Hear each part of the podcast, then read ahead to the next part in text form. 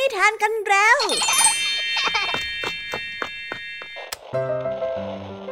คุณกำลังรับฟังไทย PBS Radio ต่อจากนี้ไปขอเชิญทุกท่าน รับฟังรายการ นิทานแสนสนุกสุดหันษาที่รังสรรค์มาเพื่อน้องๆ ในรายการ Kiss Out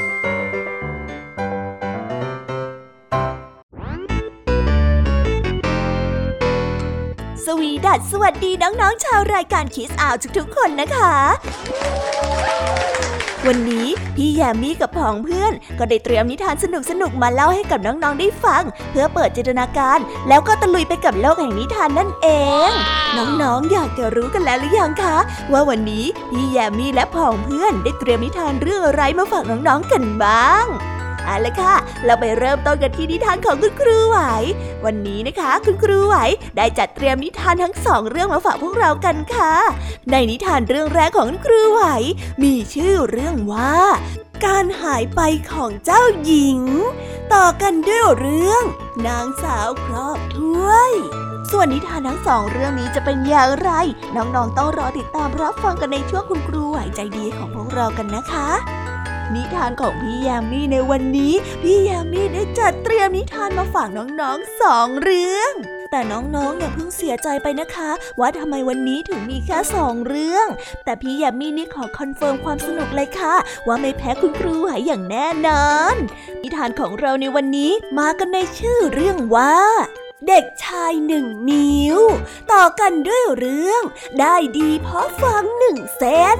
ส่วนเรื่องราวของนิทานทั้งสองเรื่องนี้จะเป็นอย่างไร จะสนุกสนานสู้คุณครูไหวเหมือนกับที่พี่ยามีบอกได้หรือเปล่านั้น น้องๆต้องไปรอติดตามรับฟังกันในช่วงพี่ยามีเล่าให้ฟังกันนะคะ นิทานสุภาษิตในวันนี้ เจ้าจ้อยนั่งทำการบ้านอย่างเคร่งเครียด จนลุงทองดีต้องเดินเข้ามาถาม จนได้ความว่าเจ้าจ้อยหลงฟังคำชื่นชมของเพื่อน จนทำให้ตัวเองต้องลำบาก เหมือนกับสำนวนหวานลิ้นกินตาย เอ๊แต่ว่าสำนวนนี้จะมีความหมายว่าอย่างไร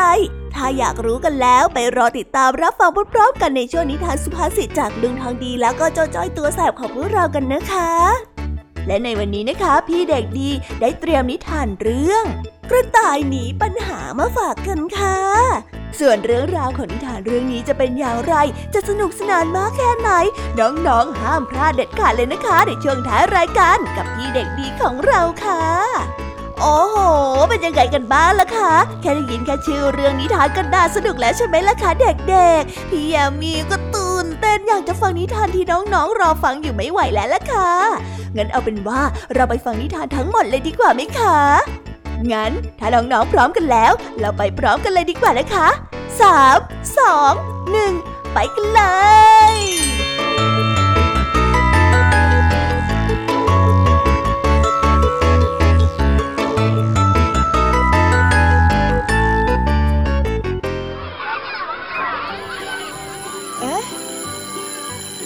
เสียงออดดังแล้ว อุ้ย ต้องไปเข้าเรียนแล้วล่ะค่ะ ไม่รอช้า เราไปหาคุณครูไหวกันเถอะ ไปกันเลย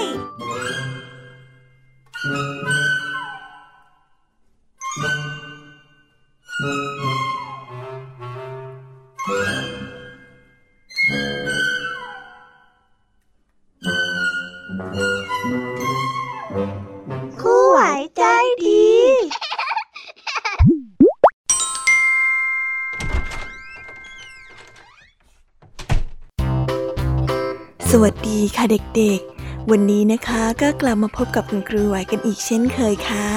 และแน่นอนนะคะ ว่ามาพบกับคุณครูไหวแบบนี้ ก็ต้องมาพบกับนิทานที่แสนสนุกด้วยกันทั้งสองเรื่อง และในวันนี้คุณครูไหวได้จัดเตรียมนิทานที่แฝงไปด้วยแง่คิดคติสอนใจมาฝากเด็กๆกันค่ะ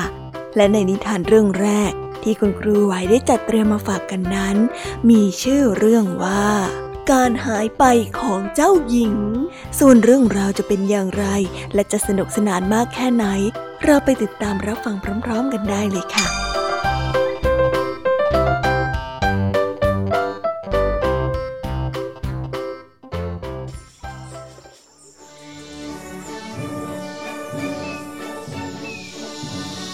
กันละครั้งหนึ่งนานมาแล้ว มีพระราชาของประเทศหนึ่งมีพระธิดาผู้งดงาม 12 พระองค์ พระราชาได้รักและปกป้องพระธิดาเป็นที่สุด ทุกคืนเมื่อถึงเวลาเข้านอน พระองค์ก็จะล็อกประตูห้อง ไม่ให้ใครออกไปด้านนอก และมีทหารคอยรับใช้เฝ้าที่ระเบียงอยู่ทุกวัน แต่ทุกเช้าที่ข้างเตียงนอนของเจ้าหญิง จะมีรองเท้าที่สึกราวกับใช้เต้นรำมาทั้งคืนวางอยู่ พระราชารู้สึกกังวลมาก จึงได้ประกาศออกไปว่า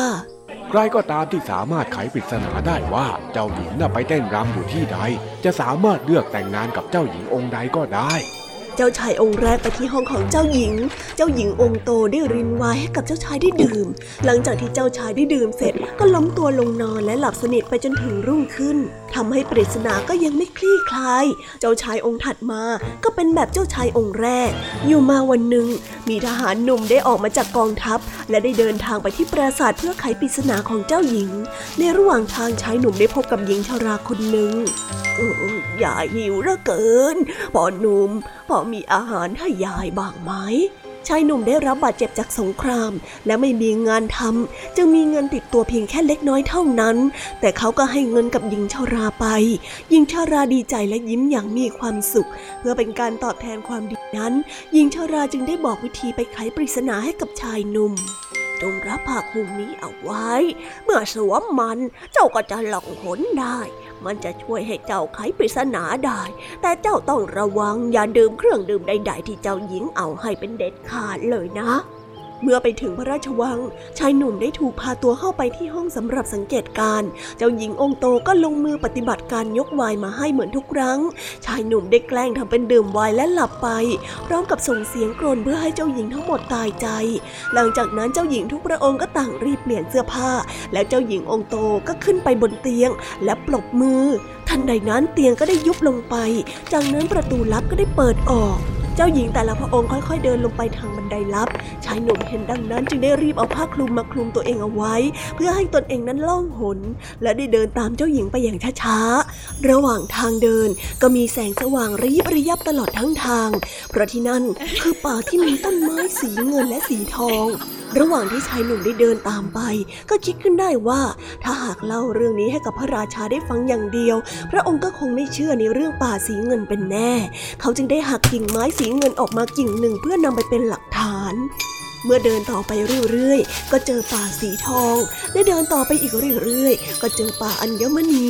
ชายหนุ่มได้หักกิ่งไม้ในแต่ละป่าเอาไว้เป็นหลักฐาน หลังจากที่เดินพ้นป่าไปได้สักพัก ก็เจอทะเลสาบที่มีเรือลำเล็กๆ 12 ลำ บนเรือแต่ละลำมีเจ้าชายรออยู่ เจ้าหญิงทั้ง 12 พระองค์ก็ได้ขึ้นเรือคนละลำ ส่วนชายหนุ่มได้ลงเรือลำเดียวกับเจ้าหญิงองค์สุดท้อง ระหว่างที่พายเรือ เจ้าชายก็ได้แต่สงสัยว่า ทำไมวันนี้ถึงรู้สึกว่าเรือมันหนักแบบนี้นะเนี่ย ณอีกฟาของทะเลสาบ มีปราสาทหรูหราตั้งอยู่ เมื่อไปถึงปราสาทเจ้าชายกับเจ้าหญิงก็เต้นรำกันอย่างสนุกสนาน หมุนตัวพริ้วไหวราวกับดอกไม้ที่กำลังเบ่งบาน หลังจากที่เจ้าหญิงทั้ง 12 ได้เต้นรำกันอย่างเหน็ดเหนื่อย จนรองเท้าสึกหมดก็เดินทางกลับปราสาท ชายหนุ่มจึงได้รีบกลับไปที่ห้องนอนก่อน เมื่อเจ้าหญิงองค์โตได้กลับมาถึง ก็เห็นชายหนุ่มหลับสนิทก็หมดห่วงว่าความลับนั้นจะแตก หลังจากนั้นชายหนุ่มก็ได้ไปเข้าเฝ้าพระราชากระหม่อมไขปริศนาขององค์หญิงได้แล้วพะยะค่ะพร้อมกันนั้นเขาก็ได้นำหลักฐานที่เป็นกิ่งไม้เงินกิ่งไม้ทองและอัญมณีออกมาให้ราชาดู พระราชาจึงได้เรียกเจ้าหญิงองค์โตมาสอบถาม ซึ่งเจ้าหญิงองค์โตก็ยอมรับในสิ่งที่ทำลงไปแต่โดยดี เป็นดังที่ชายหนุ่ม ผู้นี้พูดทุกประการเลยเพคะ ในที่สุดชายหนุ่มก็ได้แต่งงานกับเจ้าหญิงองค์โต และอยู่ด้วยกันอย่างมีความสุขตลอดกาล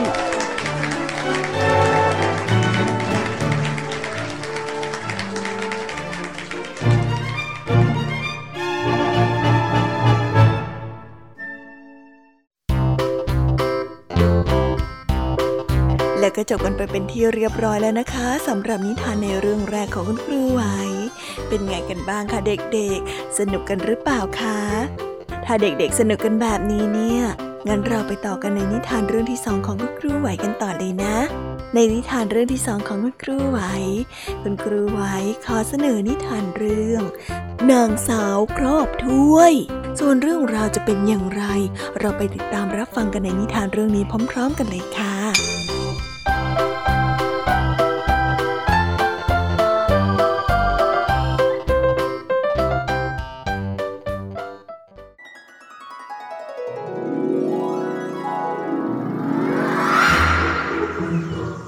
กันละครั้งหนึ่งนานมาแล้ว มีสามีภรรยาคู่หนึ่งมีลูกยาก ทุกวันทั้งสองก็จะไปกราบไหว้ขอลูกจากเทพเจ้า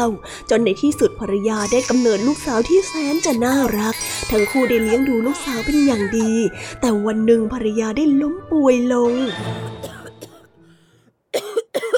ถ้าตายไปเด็กคนนี้จะลำบากไหมนะ ภรรยาที่รู้สึกเป็นห่วงลูกสาว อยู่ๆก็ได้ยินเสียงเทพเจ้าได้พูดว่า เจ้าเอาถ้วยครอบที่หัวของลูกสาวเจ้าเสีย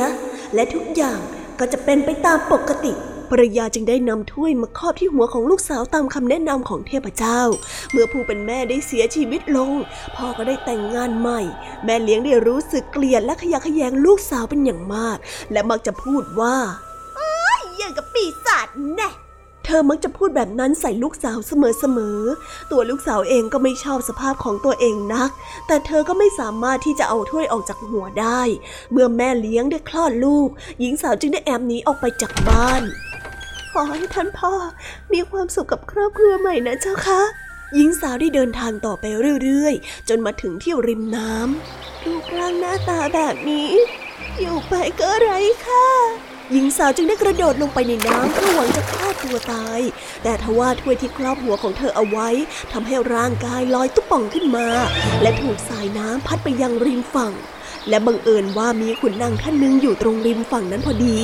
เจ้านี่ดูแปลกประหลาดเหลือเกินกำลังจะเดินทางไปไหนหรอ หญิงสาวได้ตอบอย่างไร้ซึ่งกำลังใจว่าถ้าไม่มีที่ไปเจ้าค่ะ ท่านขุนนางจึงได้บอกว่า ถ้าอย่างนั้นไปทำงานอยู่ที่เรือนของข้าก่อนไหมล่ะ หญิงสาวทำงานในตำหนักของท่านขุนนาง โดยทำหน้าที่เป็นคนเตรียมน้ำร้อน คนในตำหนักต่างเรียกหญิงสาวว่าถ้วยครอบถ้วยครอบไม่มีน้ำร้อนเลย เติมฟืนเข้าไปอีกสิ ถ้วยครอบ น้ำน้อยไปน่ะ ไปตักน้ำที่บ่อมาอีกสิไม่ว่าใครจะสั่งยังไง หญิงสาวก็ตอบกลับด้วยความสุภาพเสมอ ท่านขุนนางมีลูกชายอยู่สี่คน ลูกชายคนสุดท้อง ได้แอบชื่นชมและชื่นชอบหญิงสาวอยู่ ทั้งสองคนสนิทสนมกัน และพูดคุยกันมากขึ้น จนในที่สุดคุณชายก็หลงรักเธอมากขึ้นจริง ๆ คุณชายได้แอบไปเจอและพูดคุยกับหญิงสาวทุกคืน จนกระทั่งเสียงเล่าลือนั้นไปถึงหูของท่านแม่ของคุณชาย ท่านแม่ได้พูดกับคุณชายว่า ห้ามไปยุ่งกับนางอีกเข้าใจไหม แต่คุณชายกลับตอบมาอย่างหนักแน่นว่า ท่านแม่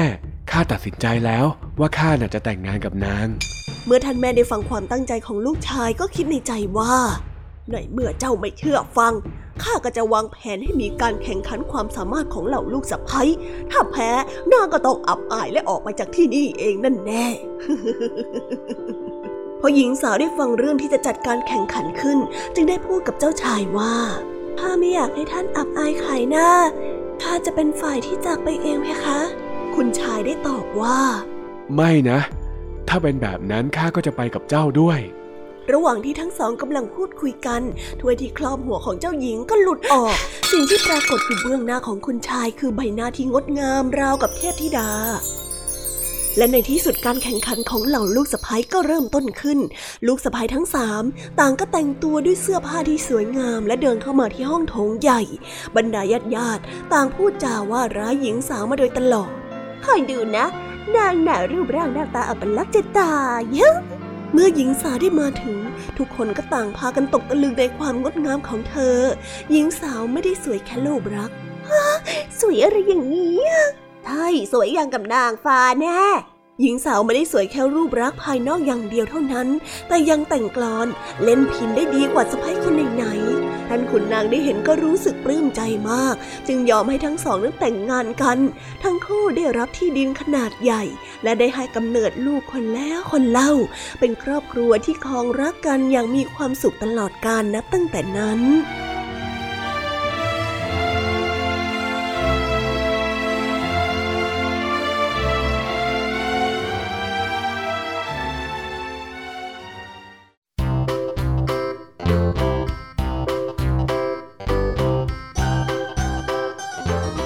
แล้วก็จบกันไปเป็นที่เรียบร้อยแล้วนะคะสำหรับนิทานทั้งสองเรื่องของคุณครูไหว เป็นยังไงกันบ้างล่ะคะเด็กๆ วันนี้เนี่ยสนุกจุใจกันหรือเปล่าเอ่ยมีเด็กๆหลายคนเลยนะคะที่ยังไม่จุใจกัน งั้นเราไปต่อกันในนิทานช่วงต่อไปกันเลยดีกว่าไหมคะเอาละค่ะ งั้นเราไปต่อกันในนิทานช่วงต่อไปกับช่วงพี่ยามีเล่าให้ฟังกันเลยนะคะ แต่สำหรับตอนนี้เนี่ย เวลาของคุณครูไหวก็ได้หมดลงไปแล้ว งั้นครูไหวต้องขอตัวลากันไปก่อนแล้วนะคะ สวัสดีค่ะ บ๊ายบาย และพบกันใหม่นะคะเด็กๆ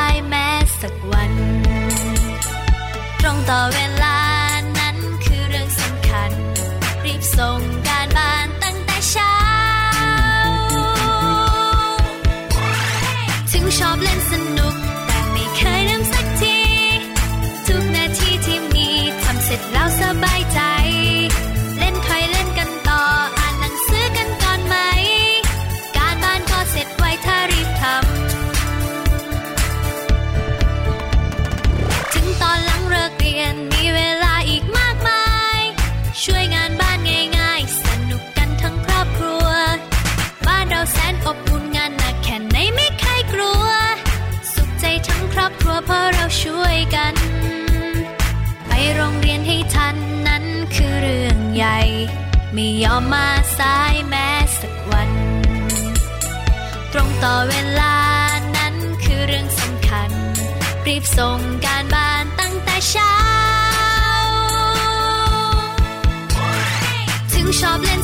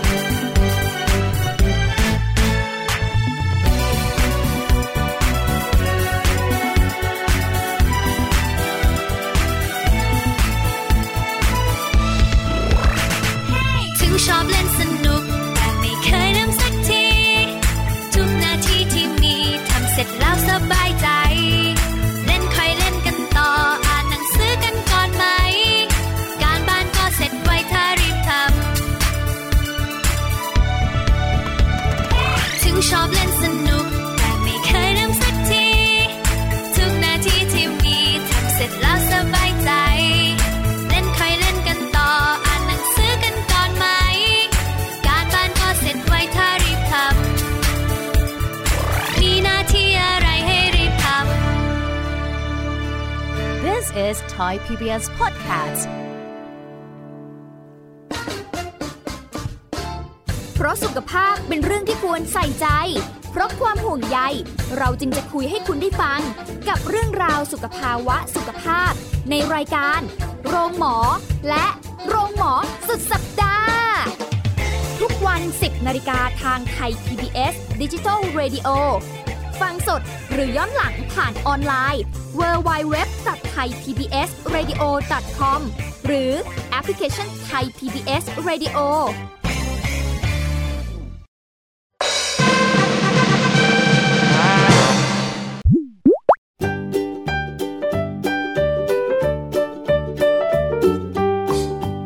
วีดัสสวัสดีค่ะ น้อง ๆ ที่น่ารักทุกๆคนของพี่แยามีนะคะ ก็เปิดรายการมาพร้อมกับเสียงอันสดใสของพี่ยามีกันอีกแล้ว และวันนี้ค่ะนิทานเรื่องแรกที่พี่ยามีได้จัดเตรียมมาฝากน้องๆนนั้น มีชื่อเรื่องว่า เด็กชายหนึ่งนิ้วสส่วนเรื่องราวจะเป็นอย่างไรจะสนุกสนานมากแค่ไหน เราไปติดตามรับฟังพร้อมๆกันได้เลยค่ะ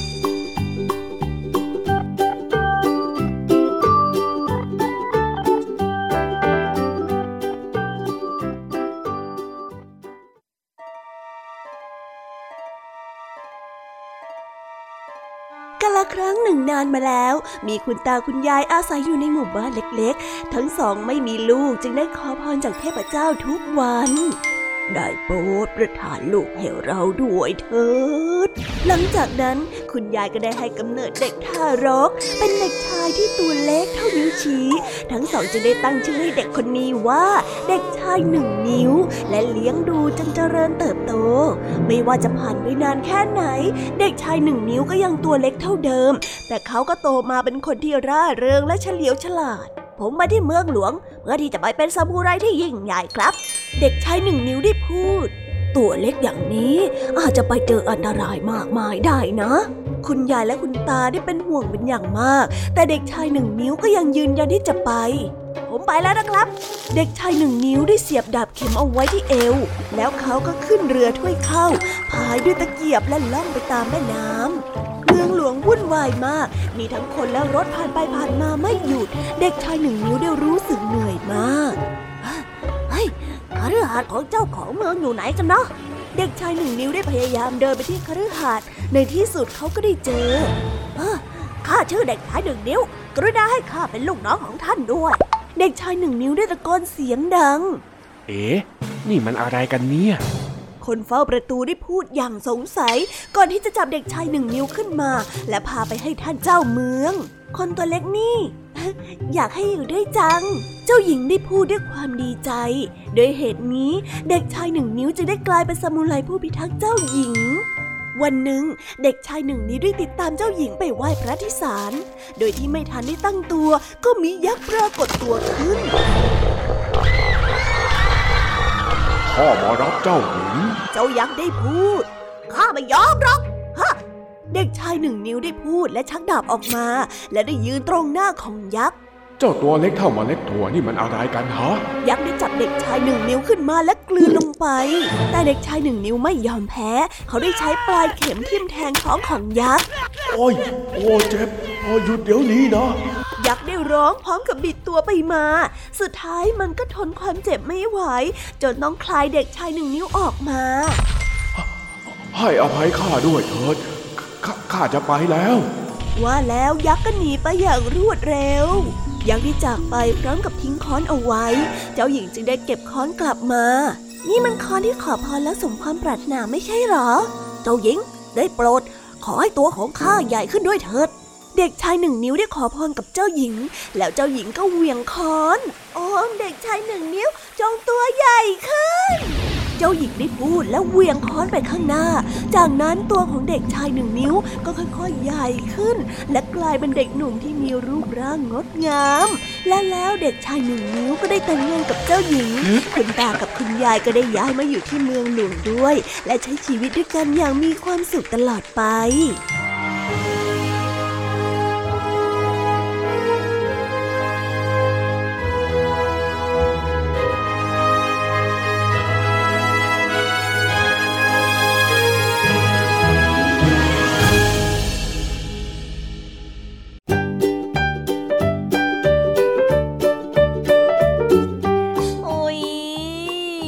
นิทานเรื่องแรกของพี่ยามีกันลงไปแล้วว่าเผิ่แป๊บแป๊บเดียวเอง แต่พี่ยามีรู้นะคะว่าน้องๆออย่างไม่จุใจกันอย่างแน่นอน พี่ยามีก็เลยเตรียมนิทานแนวเรื่องที่สองมาฝากเด็กๆกันค่ะ ในนิทานเรื่องที่สองนี้ มีชื่อเรื่องว่าได้ดีเพราะฟังหนึ่งเส้นส่วนเรื่องราวจะเป็นอย่างไร และจะสนุกสนานมากแค่ไหน เราไปรับฟังพร้อม ๆ กันได้เลยค่ะ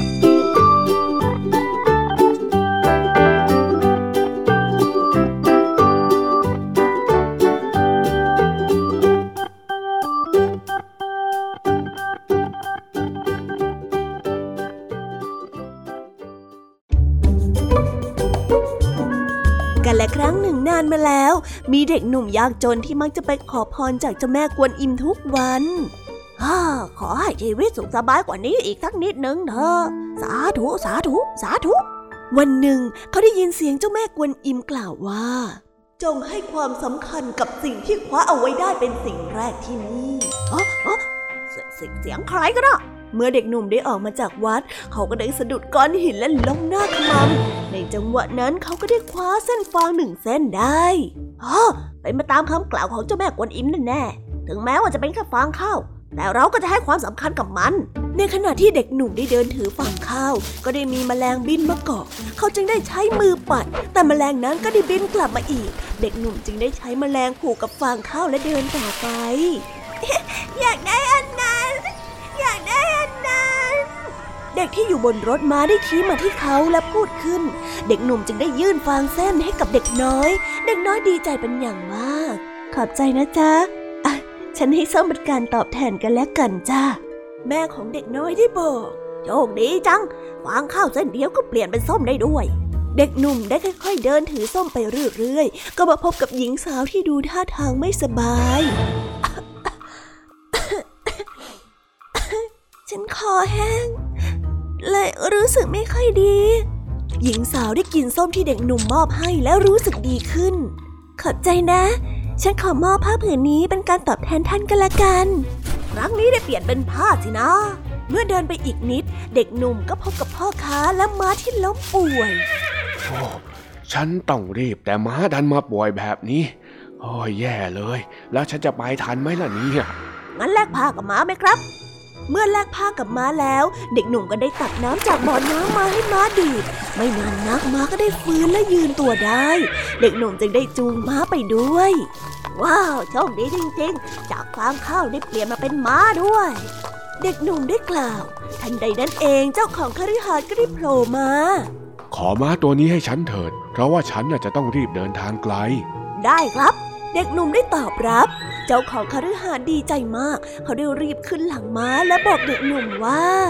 ฉันคงไม่ได้กลับมาที่นี่อีก ถ้าหากว่าท่านไม่ถือสาอะไรโปรดรับได้นาและคฤหาสน์นี้ไว้ดูแลด้วยนะ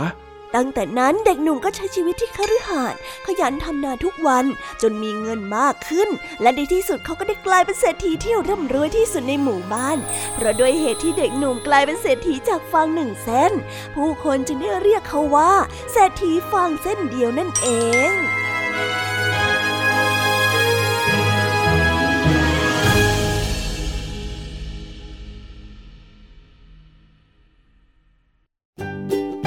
ว้าวว้าววาวก็จบกันไปเป็นที่เรียบร้อยแล้วนะคะสำหรับนิทานของพี่ยามีเป็นไงกันบ้างคะเด็กๆ ได้ข้อคิดหรือว่าคติสอนใจอะไรกันไปบ้าง อย่าลืมนำไปเล่าให้กับเพื่อนๆที่โรงเรียนได้รับฟังกันด้วยนะคะ แต่สำหรับตอนนี้เนี่ยเวลาของช่วงพี่ยามีเล่าให้ฟังก็หมดลงไปแล้วล่ะค่ะพี่ยามีก็ต้องขอส่งต่อน้องๆ ให้ไปพบกับลุงทองดีแล้วก็เจ้าจ้อยในช่วงต่อไปกันเลย เพราะว่าตอนนี้เนี่ยลุงทองดีกับเจ้าจ้อยอะบอกว่าให้ส่งน้องๆมาในช่วงต่อไปเร็ว อยากจะเล่านิทานจะแย่แล้วเอาละค่ะงั้นพี่ยามีต้องขอตัวลากันไปก่อนแล้วนะคะ เดี๋ยวกลับมาพบกันใหม่บ๊ายบายไปหาลุงทองดีกับเจ้าจ้อยกันเลยค่ะ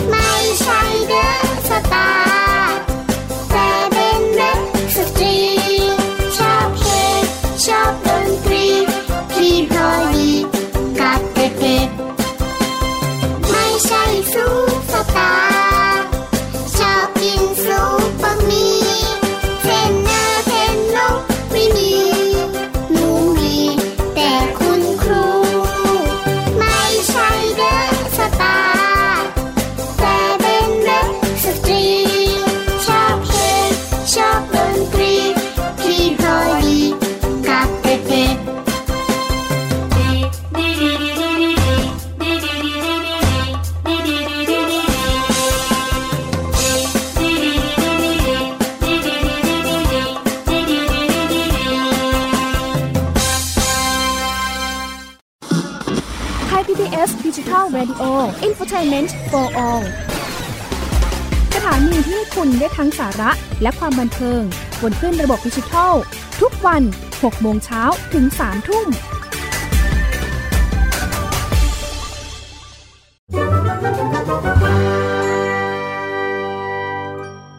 นิทานสุภาษิต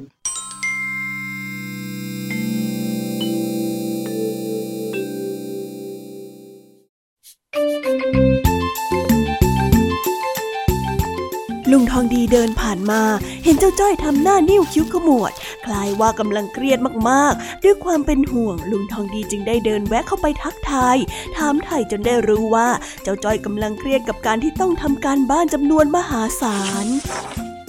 อ้าวเจ้าจ้อย เอ็งทำอะไรของเอ็งนะฮะทำไมถึงได้ดูหน้าเครียดขนาดนั้นเล่าพอดีว่าจ้อยมีการบ้านเยอะ จ้อยก็เลยเครียดนะจ๊ะ แล้วอีกอย่างจอยก็ไม่รู้ว่าจะทำเสร็จทันไปส่งพรุ่งนี้หรือเปล่าด้วยปกติการบ้านเนี่ยก็ต้องเป็นงานเล็กๆ น้อยๆเพื่อทบทวนความรู้ไม่ใช่เหรอทำไมมันจะเสร็จไม่ทันพรุ่งนี้เล่าอ๋อ คือว่าอันนี้เป็นการบ้านที่ต้องทำหลายคนนะจ๊ะลุงอ้าวก็แล้วถ้าทำหลายคนทำไมเองมานั่งทำงกๆอยู่คนเดียวเล่า เออคือเรื่องนั้น เออน้อย นี่เอ็งถูกเพื่อนเอาเปรียบใช่ไหม เพื่อนเอ็งคนไหนที่เอาเปรียบเอ็งนะฮะบอกข้ามาสิเดี๋ยวสิจ้าลุง ไม่ใช่อย่างนั้นจะเย็นเย็นก่อน เย็นอะไรเล่าฮะ นี่เอ็งต้องมาเดือดร้อนทำงานอยู่คนเดียวเพราะมีเพื่อนไม่รับผิดชอบเนี่ย คืออันที่จริงแล้วจ้อยก็เป็นคนรับงานมาทำคนเดียวเองนั่นแหละจ้าลุง อ้าว รับงานมาทำคนเดียว แต่ก็กลัวว่าจะทำไม่ไหว เอ๊ะ มันยังไงกันแน่เนี่ย ก็เพื่อนเพื่อนมันชมว่าจ้อยเก่ง จ้อยน่ะทำการบ้านถูกเสมอ แล้วเพื่อนเพื่อนก็บอกว่า ถ้าจ้อยทำคนเดียวบางทีอาจจะออกมาดีกว่าการที่มีเพื่อนช่วยก็ได้แต่เพื่อนเพื่อนก็ยังบอกอีกว่า การบ้านที่จ้อยทำน่ะ จะต้องเท่ที่สุดจ้อยก็เลยรู้สึกว่าเพื่อนน่ะพูดถูก โดนใจจ้อยจ้อยก็เลยรับมาทำคนเดียวนี่แหละจ้ะปัดโถเอ้ยไอ้จ้อยจ๋าโอ้ลุงลุงอย่าบ่นจ้อยสิจ๋าเอ็งเนี่ยมันบ้ายอซะจริงๆดูสิเนี่ย เลยต้องมาหวานลิ้นกินตายอยู่คนเดียวเนี่ย ฮะ อะไรกันลุง ถึงถึงถึงถึงกับตายเลยเหรอ เฮ้ย ไม่ใช่อย่างนั้นสักหน่อยโอ้แล้วมันยังไงเล่า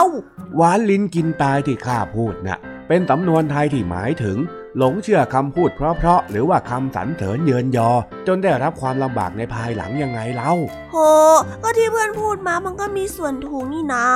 ยังยังยังยังจะหลงตัวเองอีก เขาเรียกว่ามั่นใจในตัวเองตั้งหากแหละเจ๊ลุง เฮ้ย มั่นใจเข้าไป งั้นก็ช่วยมั่นใจกับการทำการบ้านให้เสร็จด้วยล่ะโอ้ ลุงทองดีจะไม่ช่วยเจ้าแน่หรอจ๊ะ แล้วข้าจะไปช่วยอะไรเองได้ล่ะฮะ ข้าไม่ได้ไปเรียนกับเองนี่นะ โอ้โหลุง ไม่ต้องมาโหอะไรทั้งนั้น รับปากคนอื่นมาแล้วก็ต้องทำให้ได้จำไว้เป็นบทเรียนเลยนะ ว่าคราวหลังเนี่ย อย่าหลงเชื่อคำชมจากใคร แล้วก็อย่าทำตัวเองเดือดร้อนแบบนี้อีกเข้าใจไหมถ้าจะเท่แล้วต้องเหนื่อยแบบนี้คราวหลังจอยไม่เท่ดีกว่าสมน้ำหน้า อยากเท่นักก็ตั้งใจทำการบ้านแบบเท่ๆไปล่ะ ข้าไปก่อนละไม่น่าไปหลงเชื่อเขาพูดของไอ้แดงไอ้ตีเลยเอ้ยเจ็บใจยิ่งยิ่งเอ้ยเจ็บใหญ่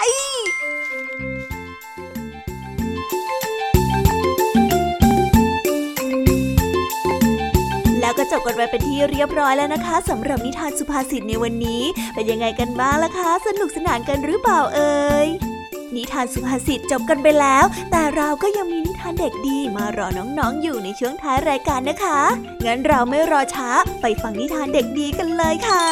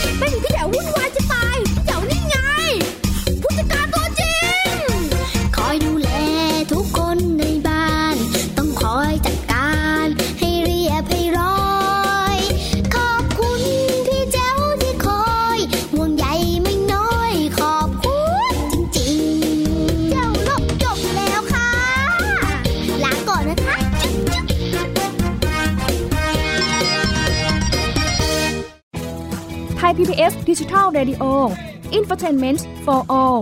สถานีวิทยุดิจิทัล จากไทย PBS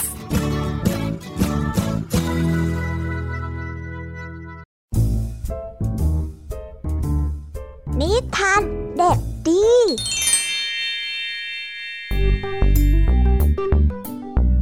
สวัสดีครับน้องๆ วันนี้ก็กลับมาพบกับพี่เด็กดีกันอีกแล้ว และแน่นอนว่ามาพบกับพี่เด็กดีแบบนี้ ต้องกลับมาพบกับนิทานที่แสนสนุกกันในช่วงท้ารายการ และวันนี้นะครับ พี่เด็กดีก็ได้เตรียมนิทานเรื่องกระต่ายหนีปัญหามาฝากกัน ส่วนเรื่องราวจะเป็นอย่างไร ถ้าน้องๆออยากจะรู้กันแล้ว งั้นเราไปติดตามรับฟังกันได้เลยครับ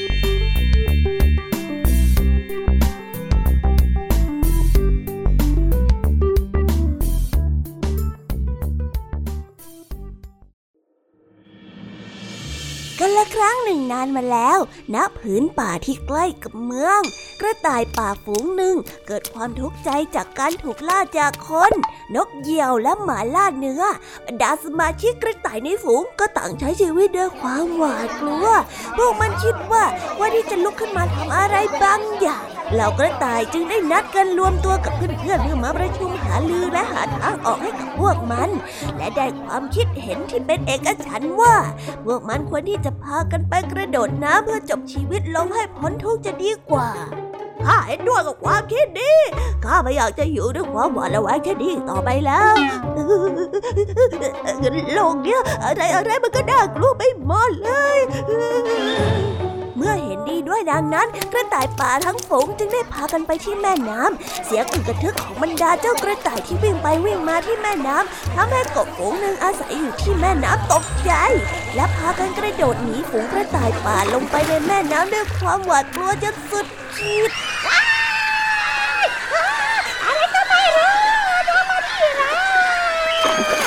หนีแล้วหนีแล้วหนีหนีหนีหนีหนี บรรดากระต่ายเห็นดังนั้นจึงได้สำนึกตัวได้ว่ายังมีคนอื่นที่มีความหวาดกลัวและเป็นทุกข์มากกว่าพวกมัน การแก้ปัญหาเช่นนี้ไม่ใช่ทางออกที่ถูกต้อง แต่เป็นการหนีปัญหาของคนที่โง่เขลาเพียงเท่านั้น พวกมันจึงได้พากันกลับไปที่รังของมันนิทานเรื่องนี้จึงได้สอนให้เรารู้ว่า หากจะมีชีวิตอย่างเป็นสุขขึ้น จึงนึกถึงความทุกข์ของผู้อื่นที่มี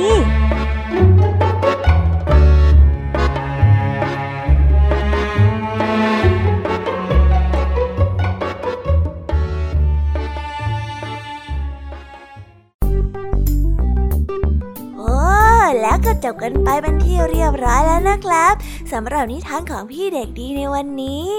เป็นยังไงกันบ้างล่ะครับน้องๆ สนุกกันหรือเปล่าเอ่ย ถ้าน้องๆสนุกกันแบบนี้ เอาไว้วันหลังพี่เด็กดีจะจัดเตรียมนิทานที่แสนสนุกแบบนี้มาฝากกันอีกนะครับ แต่สำหรับวันนี้เวลาของพี่เด็กดีก็หมดลงไปแล้ว พี่เด็กดีก็ต้องขอตัวลาน้องๆกันไปก่อน แล้วพบกันใหม่นะครับ สวัสดีครับบ๊ายบาย เป็นเด็กดีของคุณพ่อคุณแม่นะครับ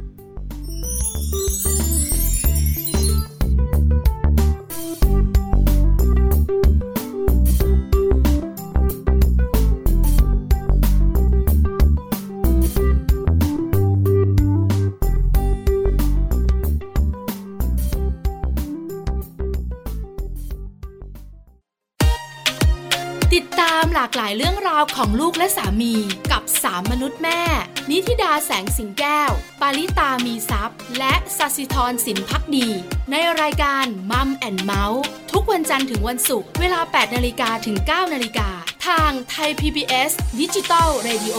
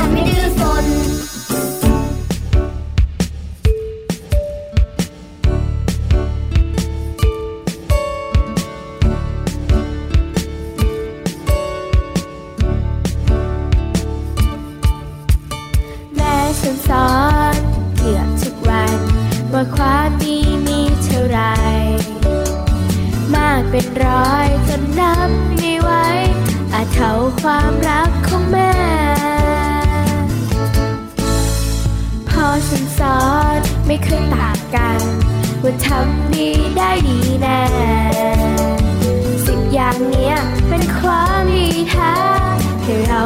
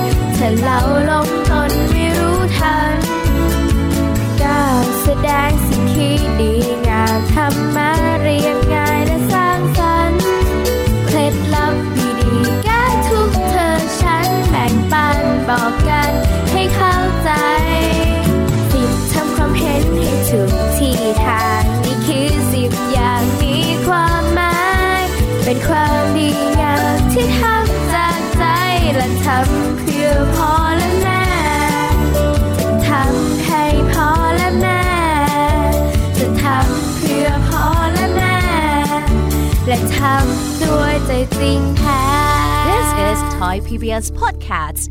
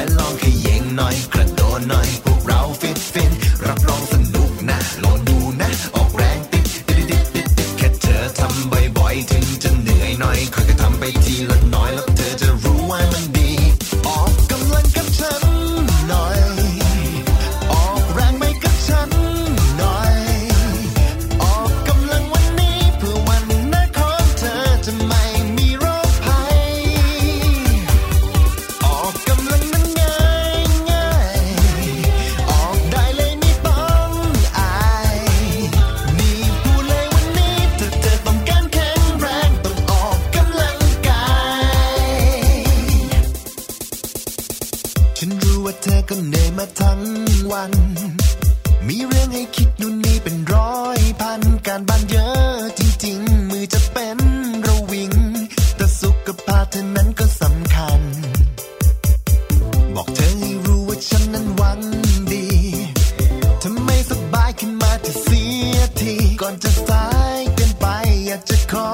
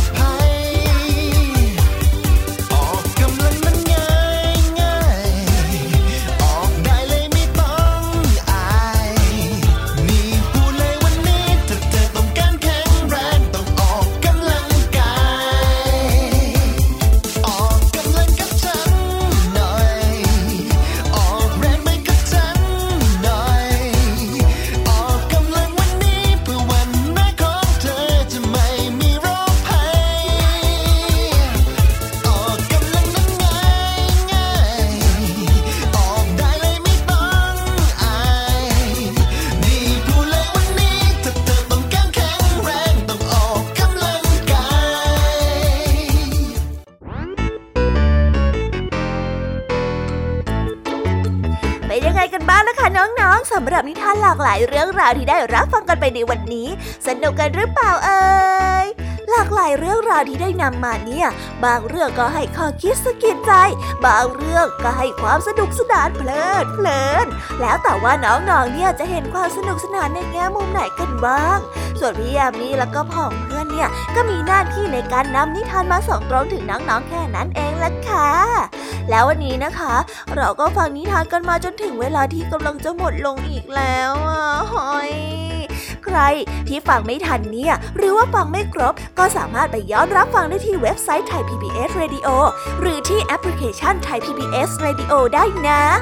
ถึงเวลาที่จะต้องกล่าวคำลาแล้วล่ะค่ะ พี่ยามีต้องคิดถึงน้องๆอีก แน่เลย แต่ไม่ต้องห่วงนะคะน้องๆ พี่ยามีเนี่ยขอสัญญาเลยว่า จะกลับมาพบกันใหม่พร้อมกับนิทานที่แสนสนุกแบบนี้กันอีกแน่นอนค่ะน้องๆ อย่าลืมนำข้อคิดดีๆ ที่ได้จากการรับฟังนิทานที่แสนสนุกของคุณครูไหว พี่ยมมี่ลุงทองดีและก็เจ้าจ้อย และก็นิทานจากพี่เด็กดีในวันนี้ไปใช้กันด้วยนะคะเด็กๆ เอาไว้พบกันใหม่ในวันพรุ่งนี้นะสำหรับวันนี้พี่ยมมี่ต้องขอตัวลากันไปก่อนแล้วล่ะค่ะ สวัสดีค่ะบายบายนะคะน้องๆ และพบกันใหม่ค่ะ